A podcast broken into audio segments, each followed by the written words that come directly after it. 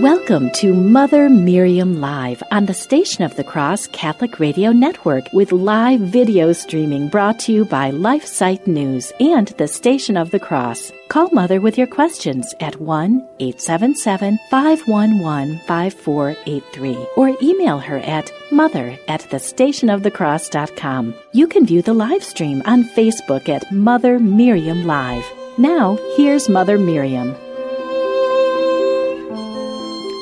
Hello, beloved family. Good morning to you. It is wonderful to be with you. And actually, I'm not with you. I'm on a plane today. I pre-recorded this program for you, specially for you.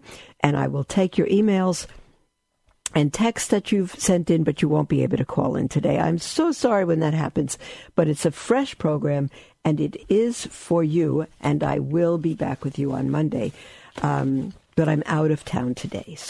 But we're together. Isn't technology wonderful that we could pre-record a program when we know we're going to be out of town, and we can still connect and still answer emails and still stay on subject. So I'm very happy about that. And you know what today is.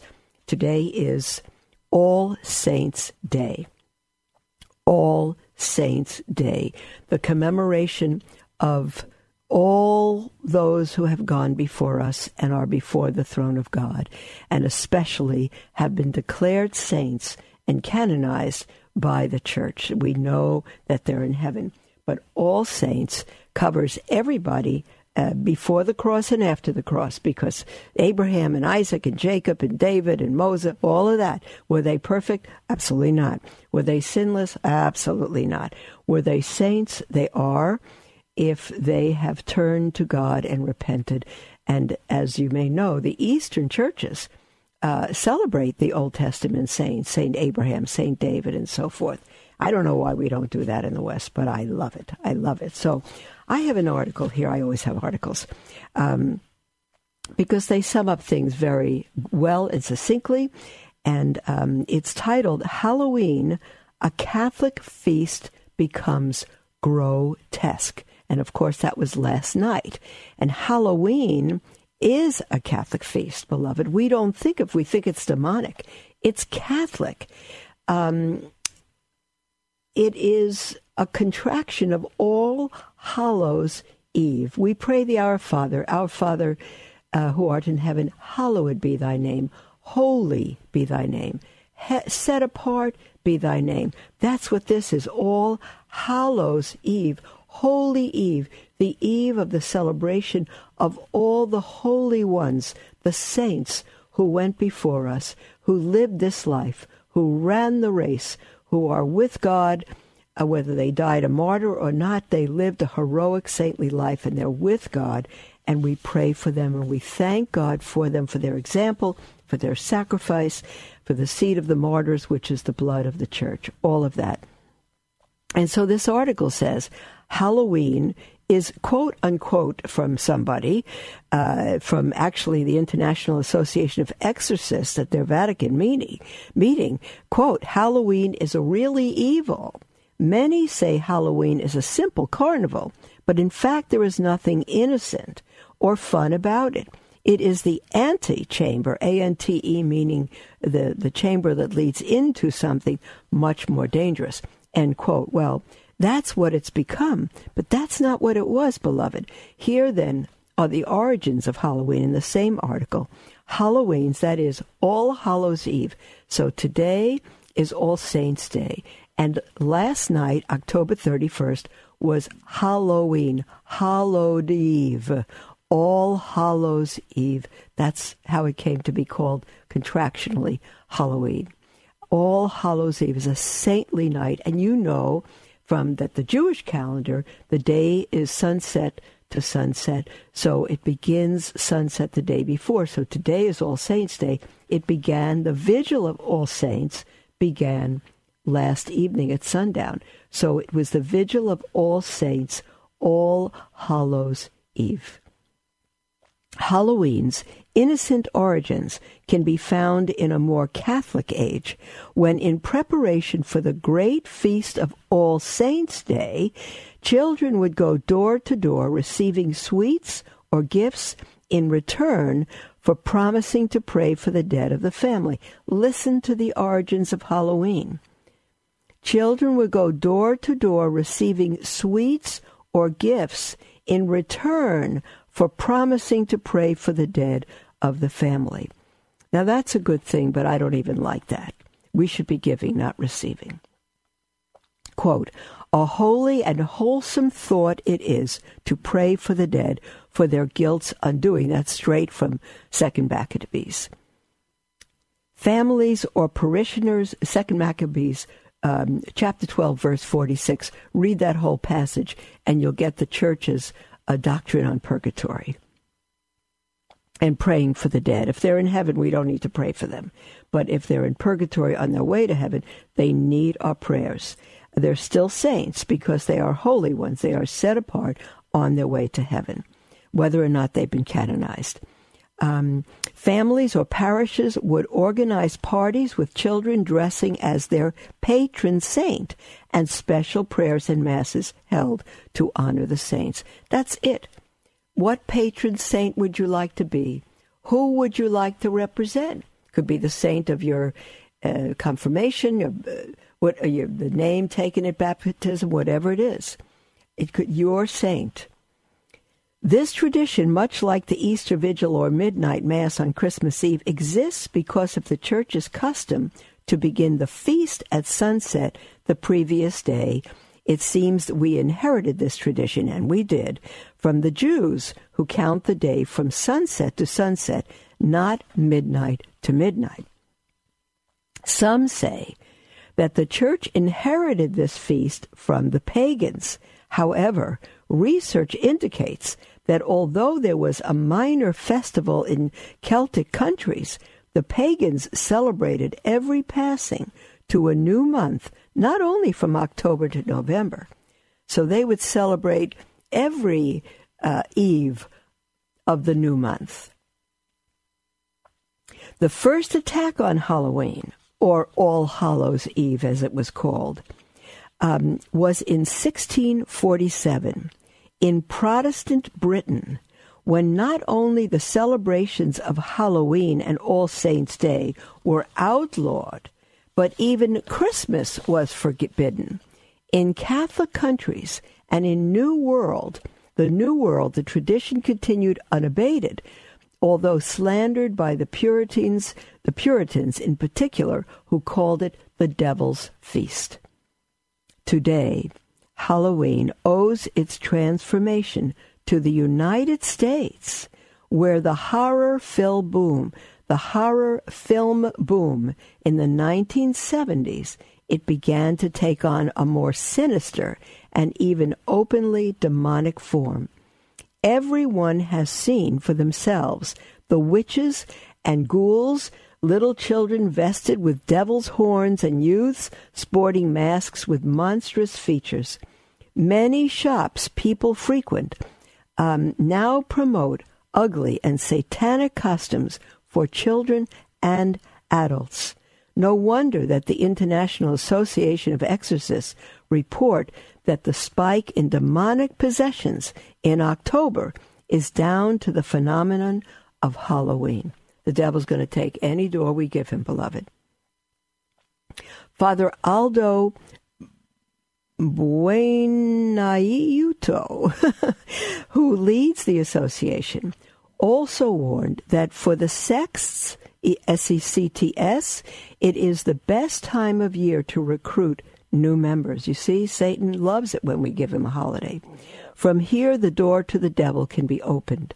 For this reason, it is necessary for us to speak out and not play down the danger. This is not the first time that the Church has spoken out against the dangers of today's decadent Halloween.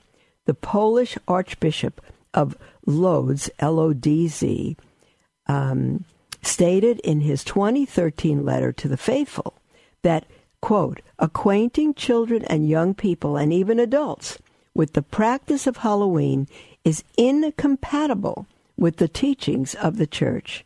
A critical approach to Halloween is all the more necessary, as for some it is connected with the worship of Satan, the father of all evil, sin, and death," end quote. In 2007, the Archdiocese of Mexico published on its website not only a condemnation of the secular celebration, but also an alternative.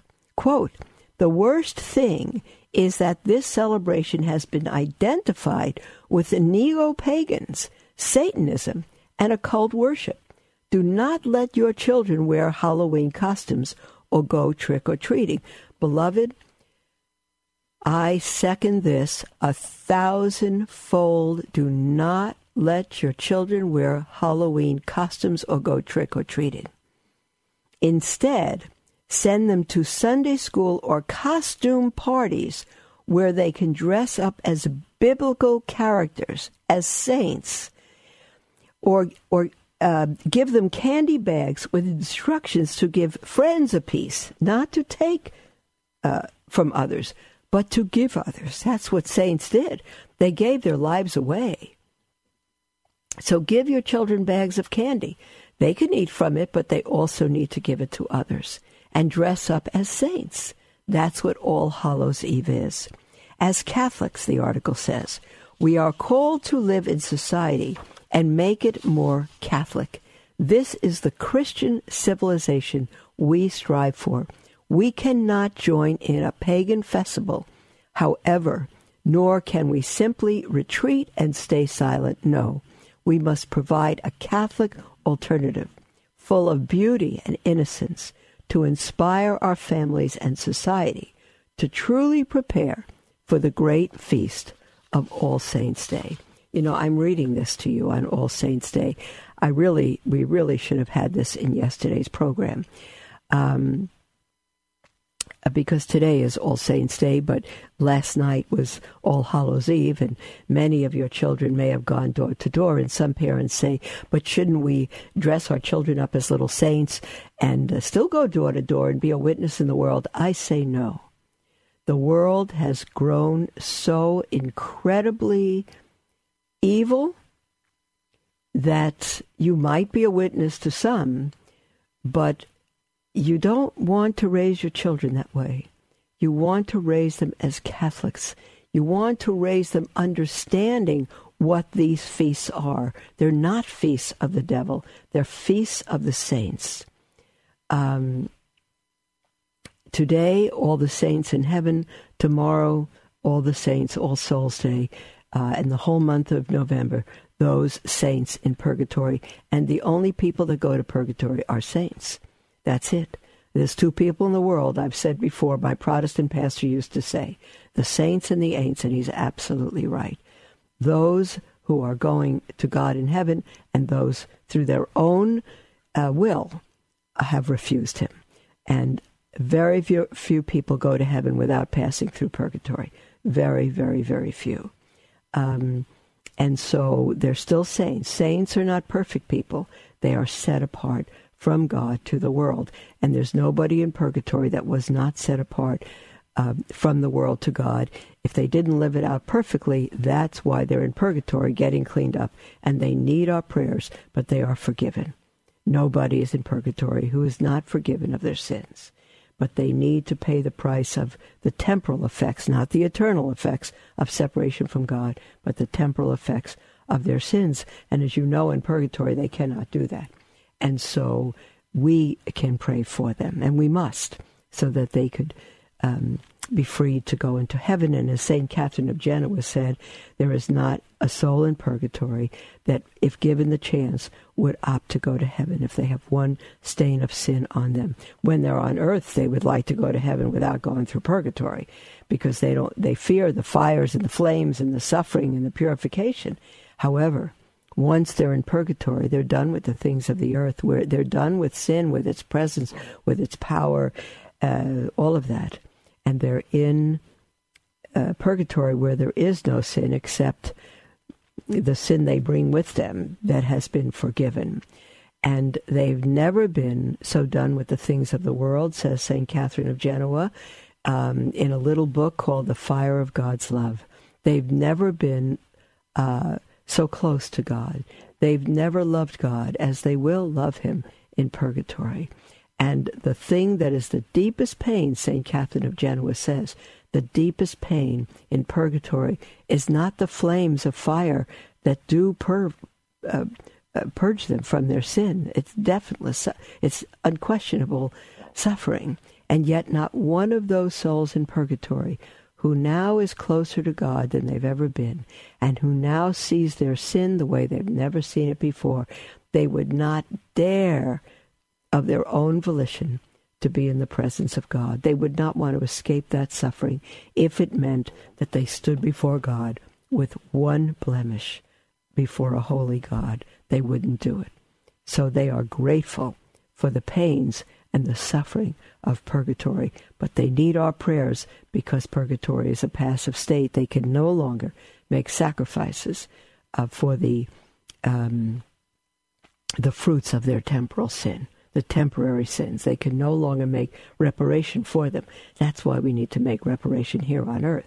That's why we need to do penance. That's why we need to go to confession on a regular basis.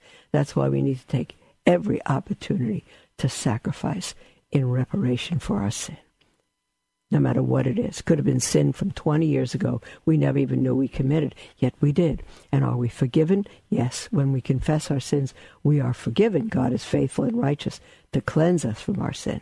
Yes, but the temporal effects of our sin is what we need to pay for. And since tonight is the eve of All Souls' Day and the whole month of November, and tomorrow is All Souls' Day, and the whole month of November, we pray for the souls in purgatory.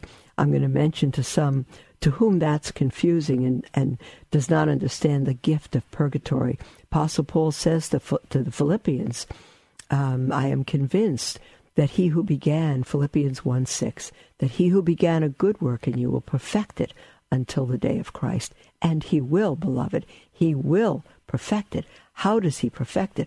What happens if we die? The Apostle Paul speaks of those. He writes to the Corinthians, chapter 3, verses 10 and following, I believe. He writes to those of the Bema seat. That is the reward for Christians. He's writing to the first church that he ever formed, to the first Christians, and he's writing to them, and he's talking about what happens to a Christian after death.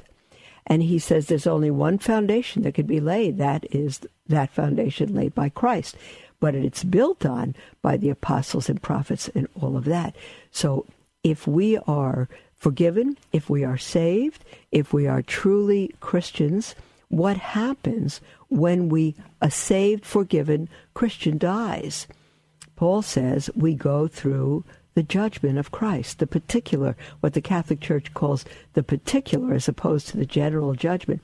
Immediately we stand before God, and whatever we have done in our life that was not for eternity, that did not honor God, that was not for his glory, will be burned up. And whatever is found to be wood, hay, and stubble will burn and be consumed by the fire. And whatever was for eternal glory of God had everlasting value will go through the fire like precious stone and gold, which you cannot destroy by fire. But what is wood, hay, and stubble will be destroyed by fire. And so there will be suffering and tears as we go through that fire, and yet we will be saved, the Apostle Paul says, yet through fire. Well, let me ask you, this is for a saved, forgiven Christian, someone who believes once saved, always saved, which the Catholic Church believes once saved, always saved, but salvation is a process, and once saved, you're always saved. You can't lose it, but you can't lose what you don't have, and salvation is a process until we are glorified. So, when a saved, forgiven Christian dies and their whole life is put through the fire, and what is wood, hay, and stubble is going to be burned up, that's not a picture of the Christian in heaven. And he's no longer on earth, that's for sure. He's died. And he's not in heaven because there's no fire in heaven. There's no judgment in heaven. There's no tears in heaven. There's no suffering in heaven. There's no judgment in heaven. There's none of that in heaven. And so I ask my Protestant friends, so where is it? And they say, I don't know. I don't know. And I said, well, how do you get perfectly purified? You're saved, but how do you get purified of all that? You go into heaven, you die yet with some sin on you, even though you're forgiven. And my Protestant friend said, well, I don't know. And I say, we do know. It begins with a P. It's purgatory. It's a place between earth and heaven, or a state, whatever God has established, where we're no longer in our human bodies. We're on. It's not a second chance. It's we're on our way to heaven, but we need further reparation for our sins, so that when it's the burning up of what is basically wood, hay, and stubble. That's what purgatory is. So we are pure gold when we go into heaven, and we could stand before a God who is without sin. That's the story. It's what the Jews have always believed. It is what Catholics believe, because there is nothing that Catholics believe that has not come from our Jewish roots. Absolutely nothing. And if you don't believe that Maccabees, which talks about purgatory, is a canonical book of Scripture, which of course it is, but Martin Luther took that out in the 16th century. But if you don't believe it, read 1 Corinthians, read the whole of chapter 3, and you will see that. Okay. And the church, again, is church militant on earth, the church suffering in purgatory, the church triumphant in heaven. But it is the church. Not people who merely have the name Catholic or Christian, but truly who are Catholic and Christian, beloved. And so what do I suggest? It's a little late for Halloween if you've already taken your children trick-or-treating. What many, I know, Catholic homeschooling families do is they go to the church, and there's an evening mass for All Hallows' Eve, the eve of All Saints Day. And they form their cars in the parking lot in a big circle. They back in. So the cars are in a big circle, all backed in. And their trunks are full of candy. And all the children have dressed up as little saints. And they need to tell you who they are and a story of who they are. I'm St. Catherine of Siena, and they need to give you a 2-3 minute talk on Catherine of Siena. They need to know their faith. They need to tell you why. Who is Catherine of Siena? Why they chose her. And it's wonderful. And then they go around from car to car, and the parents or the families, they have shopping bags or whatever they have that they've made, and they collect a whole bunch of candy. But they don't have to be afraid of poison. They don't have to be afraid of razor blades in the candy. It's wholesome. It's beautiful. And they can go to each car, and the parents or the children of that car will give them candy, and they will also give some back for other children. It's a beautiful, beautiful thing. I beg you, beloved, keep your children. Let them be in the world and not of it. If they're in the world, again, and you don't go any place on Sunday that requires somebody to be working, to admit you to a park, nope. If you have to pay to get into a park, you don't go to that park on Sunday. You go on Saturday. The merry-go-round, the amusements, the store, shoppings, restaurant, going out as a family on Sunday. It's a very selfish thing to do. You're doing it as a family, but what you're saying is, you know, we're living as queens on the earth. We could care less that you work on Sunday. You see, that's terrible. We need to withdraw from the world completely on Sunday. Let the stores close down, and they will be open to not lose a day's pay, a day's purchases. They will be open full-time, 6 days a week, and you'll be able to work 6 days a week. But let them close on Sunday. And if they don't, beloved, it's our fault. It's our fault. What's your problem, Mother Miriam? You think everything is our fault? I do. Because there's enough of us to change the world if we lived our faith. I do. I do. If we walked through the world modestly, and Catholic girls and their mothers did not walk through the world in tights or leggings as if they were in their underwear. I told you before that would be underwear for me when I was a girl. It's a horrible that they display their bodies like that. It's absolutely immoral, immodest, and horrible. Why would you even tell anyone you're Catholic? You should keep it a secret until you could represent a Catholic, until you could represent the Blessed Virgin, until you could be a witness in the world. So, am I being hard? I'm not. I'm being Catholic, beloved. I'm not a fanatic. I'm a simple Catholic. We should all be simple Catholics. God bless you, beloved. There's the music for our break. And you won't be able to call in today because I pre-recorded this fresh new program for you, but I will take the emails that we have received as soon as we're back from the break. So you can continue to email at mother@thestationofthecross.com. God bless you, and we'll be right back. This Divine Mercy reflection is from the diary of St. Maria Faustina. In paragraph 1293, St. Faustina falls into a minor error she had resolved not to. She writes, "I fell again into a certain error, and at this I felt such acute pain in my soul that I interrupted my work and went to the chapel for a while.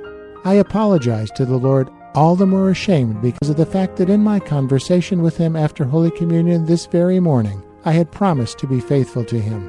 Then I heard these words, 'If it hadn't been for this small imperfection, you wouldn't have come to me, humbling yourself and asking my forgiveness. I poured out a superabundance of graces on your soul, and your imperfection vanishes before my eyes, and I see only your love and your humility. You lose nothing, but gain much. God's love looks beyond our weakness and sinfulness. In the humble soul He sees only love and humility, and pours out His graces.'" This Divine Mercy reflection is brought to you by the Station of the Cross. Confusion on matters of faith and morals is widespread, even within the Church.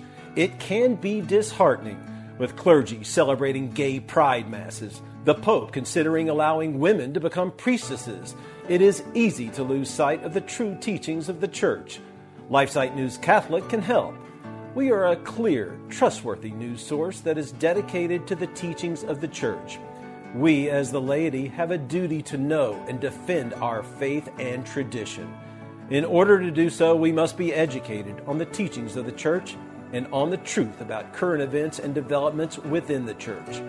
Follow LifeSite News Catholic on Facebook and Twitter, or sign up to receive our emails by going to lifesitenews.com in order to maintain your clarity and peace in the midst of chaos.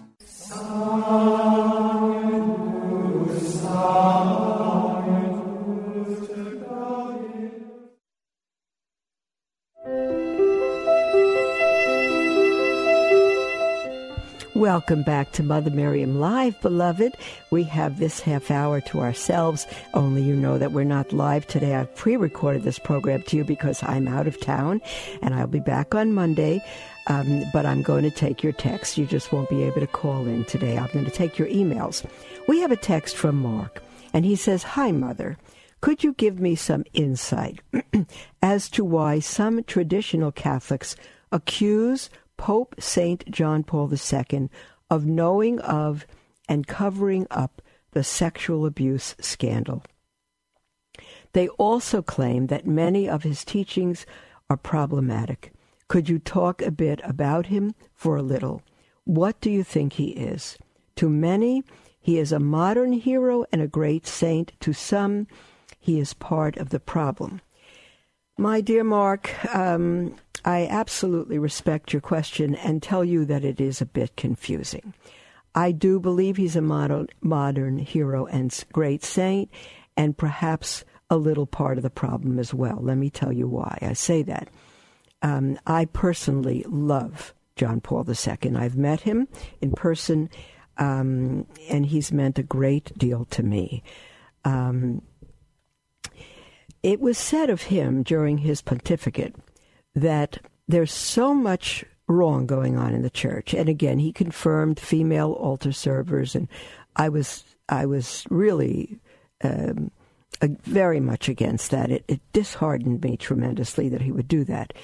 And other things, communion in the hand, and there were some huge masses where the Eucharist was treated in such an awful, awful way that when the thousands left the next day, there were fragments all over the ground and the dirt, and it just breaks your heart. What I noticed is that, I'll tell you, I came across a Catholic man. He's had 12 children. It was at a conference. His children are all grown and married, and now he has umpteen grandchildren. I said, how many of your children are still Catholic? He said, all 12. I said, no, my goodness, how on earth did that happen? He said, we focused on what was, and him, I think he didn't have 12 children. His mother had 12 children. Sorry about that. He does have children, and all of them are Catholic, and they're raising Catholic grandchildren. But he was one of 12 siblings. And his mother, I said, what did you do in the home? I wish I had a video to go to see how your mother raised 12 of you, all Catholic, not in name, but truly, and married and have Catholic children. It's astounding in today's world. He said, yes. He said, my parents never really disciplined us much. They only taught us truth. They didn't tell us what was going on that was wrong in the church or the world. And when we did things, they simply told us the truth of the matter. That's all we kept hearing. That's all we kept learning. And when I spoke to him somehow, this was some years ago, but I thought of John Paul II, who was Pope at the time. And I said, I think that's his mode of operation. John Paul, there's so much wrong in the church, the sex scandal, which he knew. I don't know what he knew and what didn't. I didn't always agree and approve of, as if I need to approve, of the way he did things and all of that. But he taught more. They're considering now making him a doctor of the church. He taught more than I think all the previous popes put together. All he wanted to do was get the truth out. And I think that's the issue with John Paul.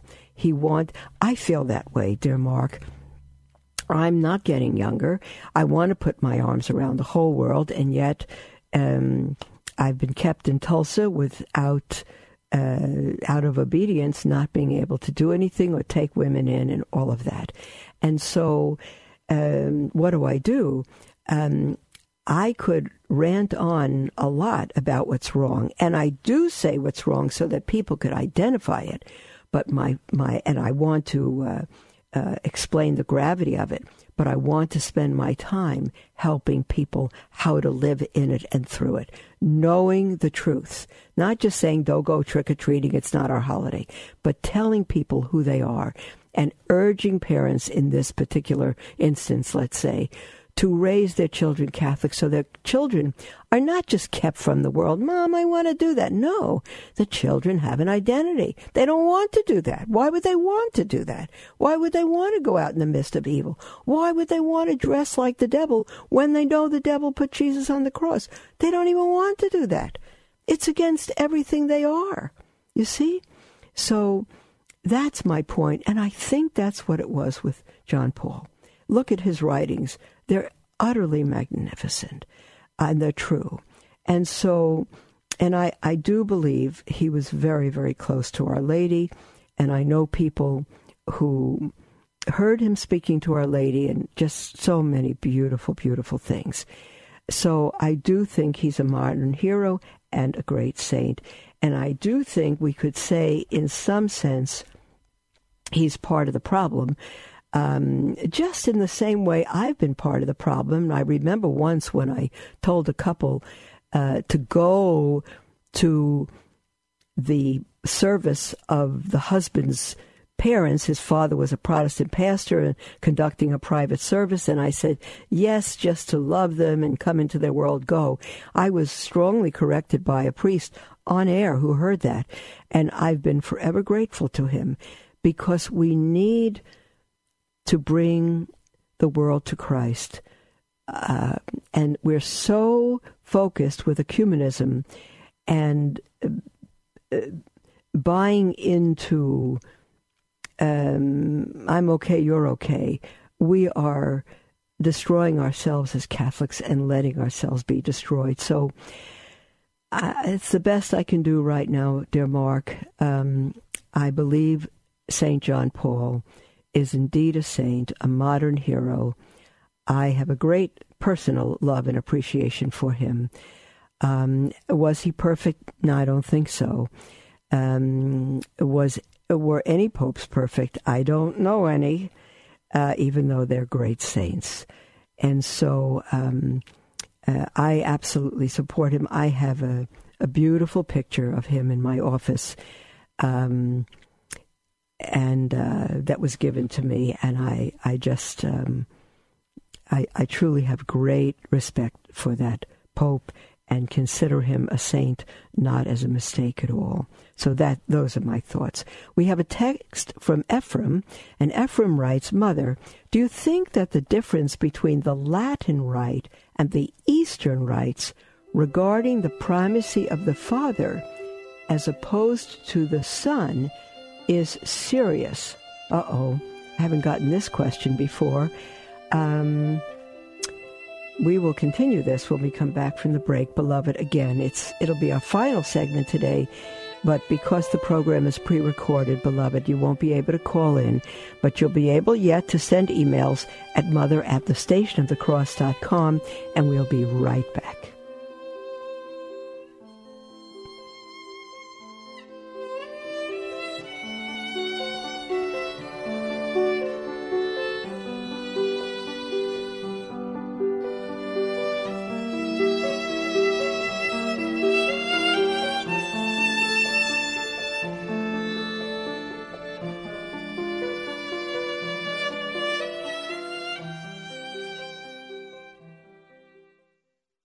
We stand at a crossroads in history. We can stand up for life, family, and a Christian culture, or we can stand idly by while the fabric of society becomes fundamentally anti-life, anti-family, and anti-Christian, slowly leading to its own demise. LifeSite News is the leading defender of life, family, and Christian culture. Through our news reporting, we seek to educate readers with information and zeal they need to fight the most crucial battles of our day. And we need your help to continue that mission. You can support LifeSite News by following our social media pages on Facebook, Twitter, and Instagram. Another way to support LifeSite is to prayerfully consider becoming a Sustain Life monthly donor to help us continue to save lives in the culture. To donate, visit give.lifesitenews.com/Sustain Life. Our staff of over 40 and millions of future generations thank you for helping to save the culture. The Liturgy of the Hours is prayed 3 times a day on the Station of the Cross at 5 a.m., 3 p.m., and 9:30 p.m. Eastern. The Liturgy of the Hours is a meditative and efficacious way to foster habitual prayer. It is the daily prayer of the Church, prayed throughout the world by priests, religious, and laity. For details about each hour and more information about the Liturgy of the Hours, visit thestationofthecross.com. Tune in weekdays from 6 to 7 a.m. Eastern for Sermons for Everyday Living. There's no better way to start your day than with spiritual formation from inspiring priests as they preach the gospel in the midst of your busy life. For details about upcoming episodes and for podcasts of past shows, visit thestationofthecross.com and click on Sermons for Everyday Living under the Programs tab. That's Sermons for Everyday Living, weekdays 6 to 7 a.m. Eastern on the Station of the Cross.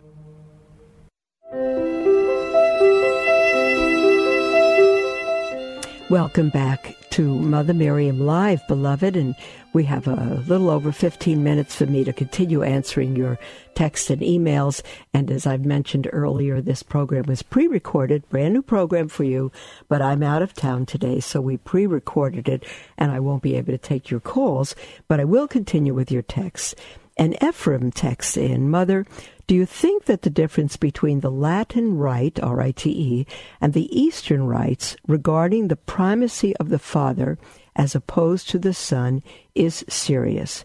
Do you think there is a right and wrong here? I also wonder if there is a right and a wrong regarding the sacrament of confirmation. Latin Rite has it at the teenage years. The Eastern rites have it at infancy. Why is that? Okay. The difference generally between the Latin and the Eastern rites, see, it depends, the primacy of the father as opposed to the son. The Eastern rites that are not Catholic, the issue was political in the 1600s, but the split, but also it was the doctrine of the procession of the Holy Spirit, what's called the Filioque clause, whether or not the Holy Spirit proceeds from the Father alone, which those Eastern churches that split off from the Catholic Church believe, or from the Father and the Son. And so those who believed it was from the Father alone and broke with the Catholic Church and broke with the papacy. They're valid, their sacraments are valid because they had a true apostolic succession and continue to have that succession, but they do not come under the Pope and again believe that the Holy Spirit has proceeded from the Father and not from the Father and the Son. And that may be the issue of the primacy of the Father as opposed to the Son. If one doesn't believe that the Holy Spirit proceeds from the Father and the Son, it is serious. It is serious. Apart from that, Ephraim, you have an Eastern name after St. Ephraim, magnificent saint of the Church, in union with the Catholic Church and a saint. Apart from that, I don't know that the Eastern rites in union with the Catholic Church, there are now, as I understand, 23 rites in the Church, R-I-T-E-S, the Latin being only one of them. I don't know if the Eastern rites, if they still, who believe that the Holy Spirit proceeds from the Father and the Son and say the entire Nicene Creed, I don't know if they still have a primacy of the Father. Part of the complaint of the Latin Church is that they don't put enough emphasis on the Father.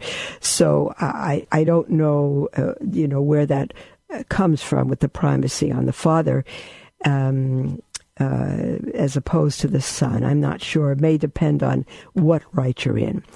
And Ephraim says, do you think there's a right and wrong here? Well, I do think there's a right and wrong if one is emphasized to the loss of the other in such a way that they're not seen as equally God, as three equal persons, that nobody is superior. They are three beings in the one Godhead, all equally God, all having all the attributes of God. So he says, I also wonder if there is a right and wrong regarding the sacrament of confirmation. Latin rite has it at the teenage years and the Eastern rites have it at infancy. Actually, the Latin rite has it, according to canon law, at the age of discretion. And the age of discretion is generally thought to be around 7 years old. And most Latin rite churches, in fact, talking about the extraordinary form of the Mass, have confirmation at the age of 7, around that. It was the Novus Ordo that began to make it later and later until it reached teenage years, somewhere between around 14.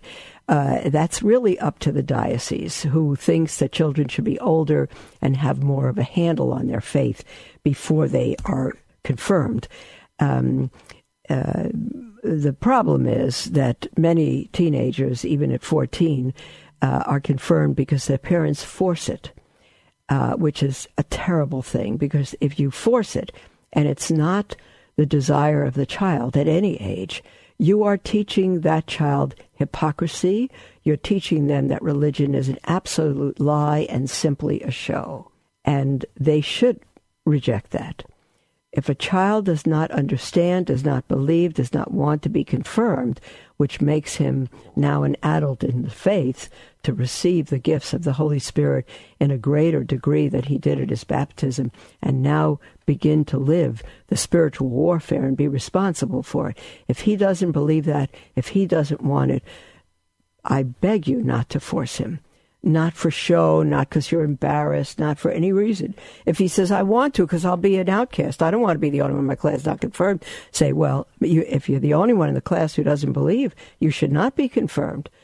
Live it with a heart of integrity. Well, other kids are being confirmed. They don't believe it either. And I'd say to your son, this isn't a circus. This is a matter of bowing before a holy God and worshiping him. And if it's not what comes from your heart, you don't do it. Okay. The Eastern rites at infancy, I've never personally weighed the two to see what I personally would prefer. I know people who even go to my extraordinary form Latin church who have had their babies confirmed and had First Communion as infants. Baptism, First Communion and Confirmation, all in the same, just a week away from their birth. And now they take those tiny little infants who can't even walk yet, and every Sunday bring them up to the communion, and they receive Holy Communion from the priest at the Latin Rite Church. They receive Holy Communion. Maybe the priest breaks off a tiny, tiny piece of the host, but those little babies, no matter how old they are, receive our Lord on their tongue because they have received the sacraments fully just after their birth. I personally think it's a magnificent thing because it gives them every manner of grace and strength to be holy and to fight the evil of the world, especially if they're raised in a good and solid Catholic home. I think it's truly wonderful, but I am not in a position to really urge it on parents to do that or to be part of the Easter rite for that to happen, because I haven't gone into it further. Whatever you do is okay, Latin or Eastern. It's absolutely okay, but I absolutely love it when children can receive not just their First Communion, but can be confirmed at the age of 7. They're old enough to begin to make decisions and grow up to be young adults and be protected from the sex ed and the evil of the world by first getting confirmed at 12 to 14 when they're already so much shaped and affected by the world. I would love to see all children raised in Catholic homes and be receive, again, not just their communion, but their confirmation at 7, only if they can tell the priest what confirmation is and their parent and why they want to be confirmed. We have an email from Italy from Michael, or Michaeli, I'm not sure how to pronounce your name, dear one, and who writes, Dear Mother, I'm Michael Durigello, I'm sorry to mispronounce your name, writing from Italy. I'm 37, and I'm on a wheelchair since I was born. Oh, my goodness. I've heard about your will to spread to lay people the Benedictine rule. This is why I ask you if, as a male, I can join you, Mary's Oblates, too. It's not too simple to live in this world, but I have always had in my heart the rule of St. Benedict as a reference. I'd like to become an oblate according to the rule, but not every priest is a good priest or monk to speak to. My will is not to live the rule as one of the rules, as sometimes happens. My will, with his help, is not to disappoint our Lord. Thanks a lot. Laudate Jesus Christus. Praise be to Jesus Christ. Michael or Michaeli, I'm so sorry. I don't know how to pronounce your name. Yes, you can be a man, being a Mary's oblate. Mary is the mother of all the priests. and all the oblates, absolutely. And we are daughters of Mary. And so we have Mary's oblates are daughters and sons of Mary. Whether you're a woman, a male, a whole family, it doesn't matter. Any age does not matter. You could be a teenager. If you want to become Mary, one of Mary's oblates, you absolutely can. And if you're in Italy, we will mail the materials to you, because we have people now writing in, and we've hardly begun it yet. Actually, the first newsletter for Mary's Oblates is going to be an 8-page newsletter, and it will normally be mailed just to the Oblates. But for the first one, it's going to be mailed to our entire mailing list, anybody that's on our mailing list, and who wishes to sign up between now and next month when the email will be mailed. It only goes out about 4 times a year. And you can go to our website, www.motherofisraelshope.org, click on the newsletter tab, and right there you'll be able to sign up. Now, most people out of the country sign up email only because they want to save us postage, and we very much appreciate that. You can make donations via the internet, online. You can send us requests. You can do all of those things. However, for this next newsletter, it's going to cost us several $1,000s, beloved. We don't charge a penny. But we have an extremely special newsletter to send out with a very incredible gift enclosed. And we can't do that. We'll send the newsletter out by email, but those who receive it by email will not receive the inserts because we can't send that by email.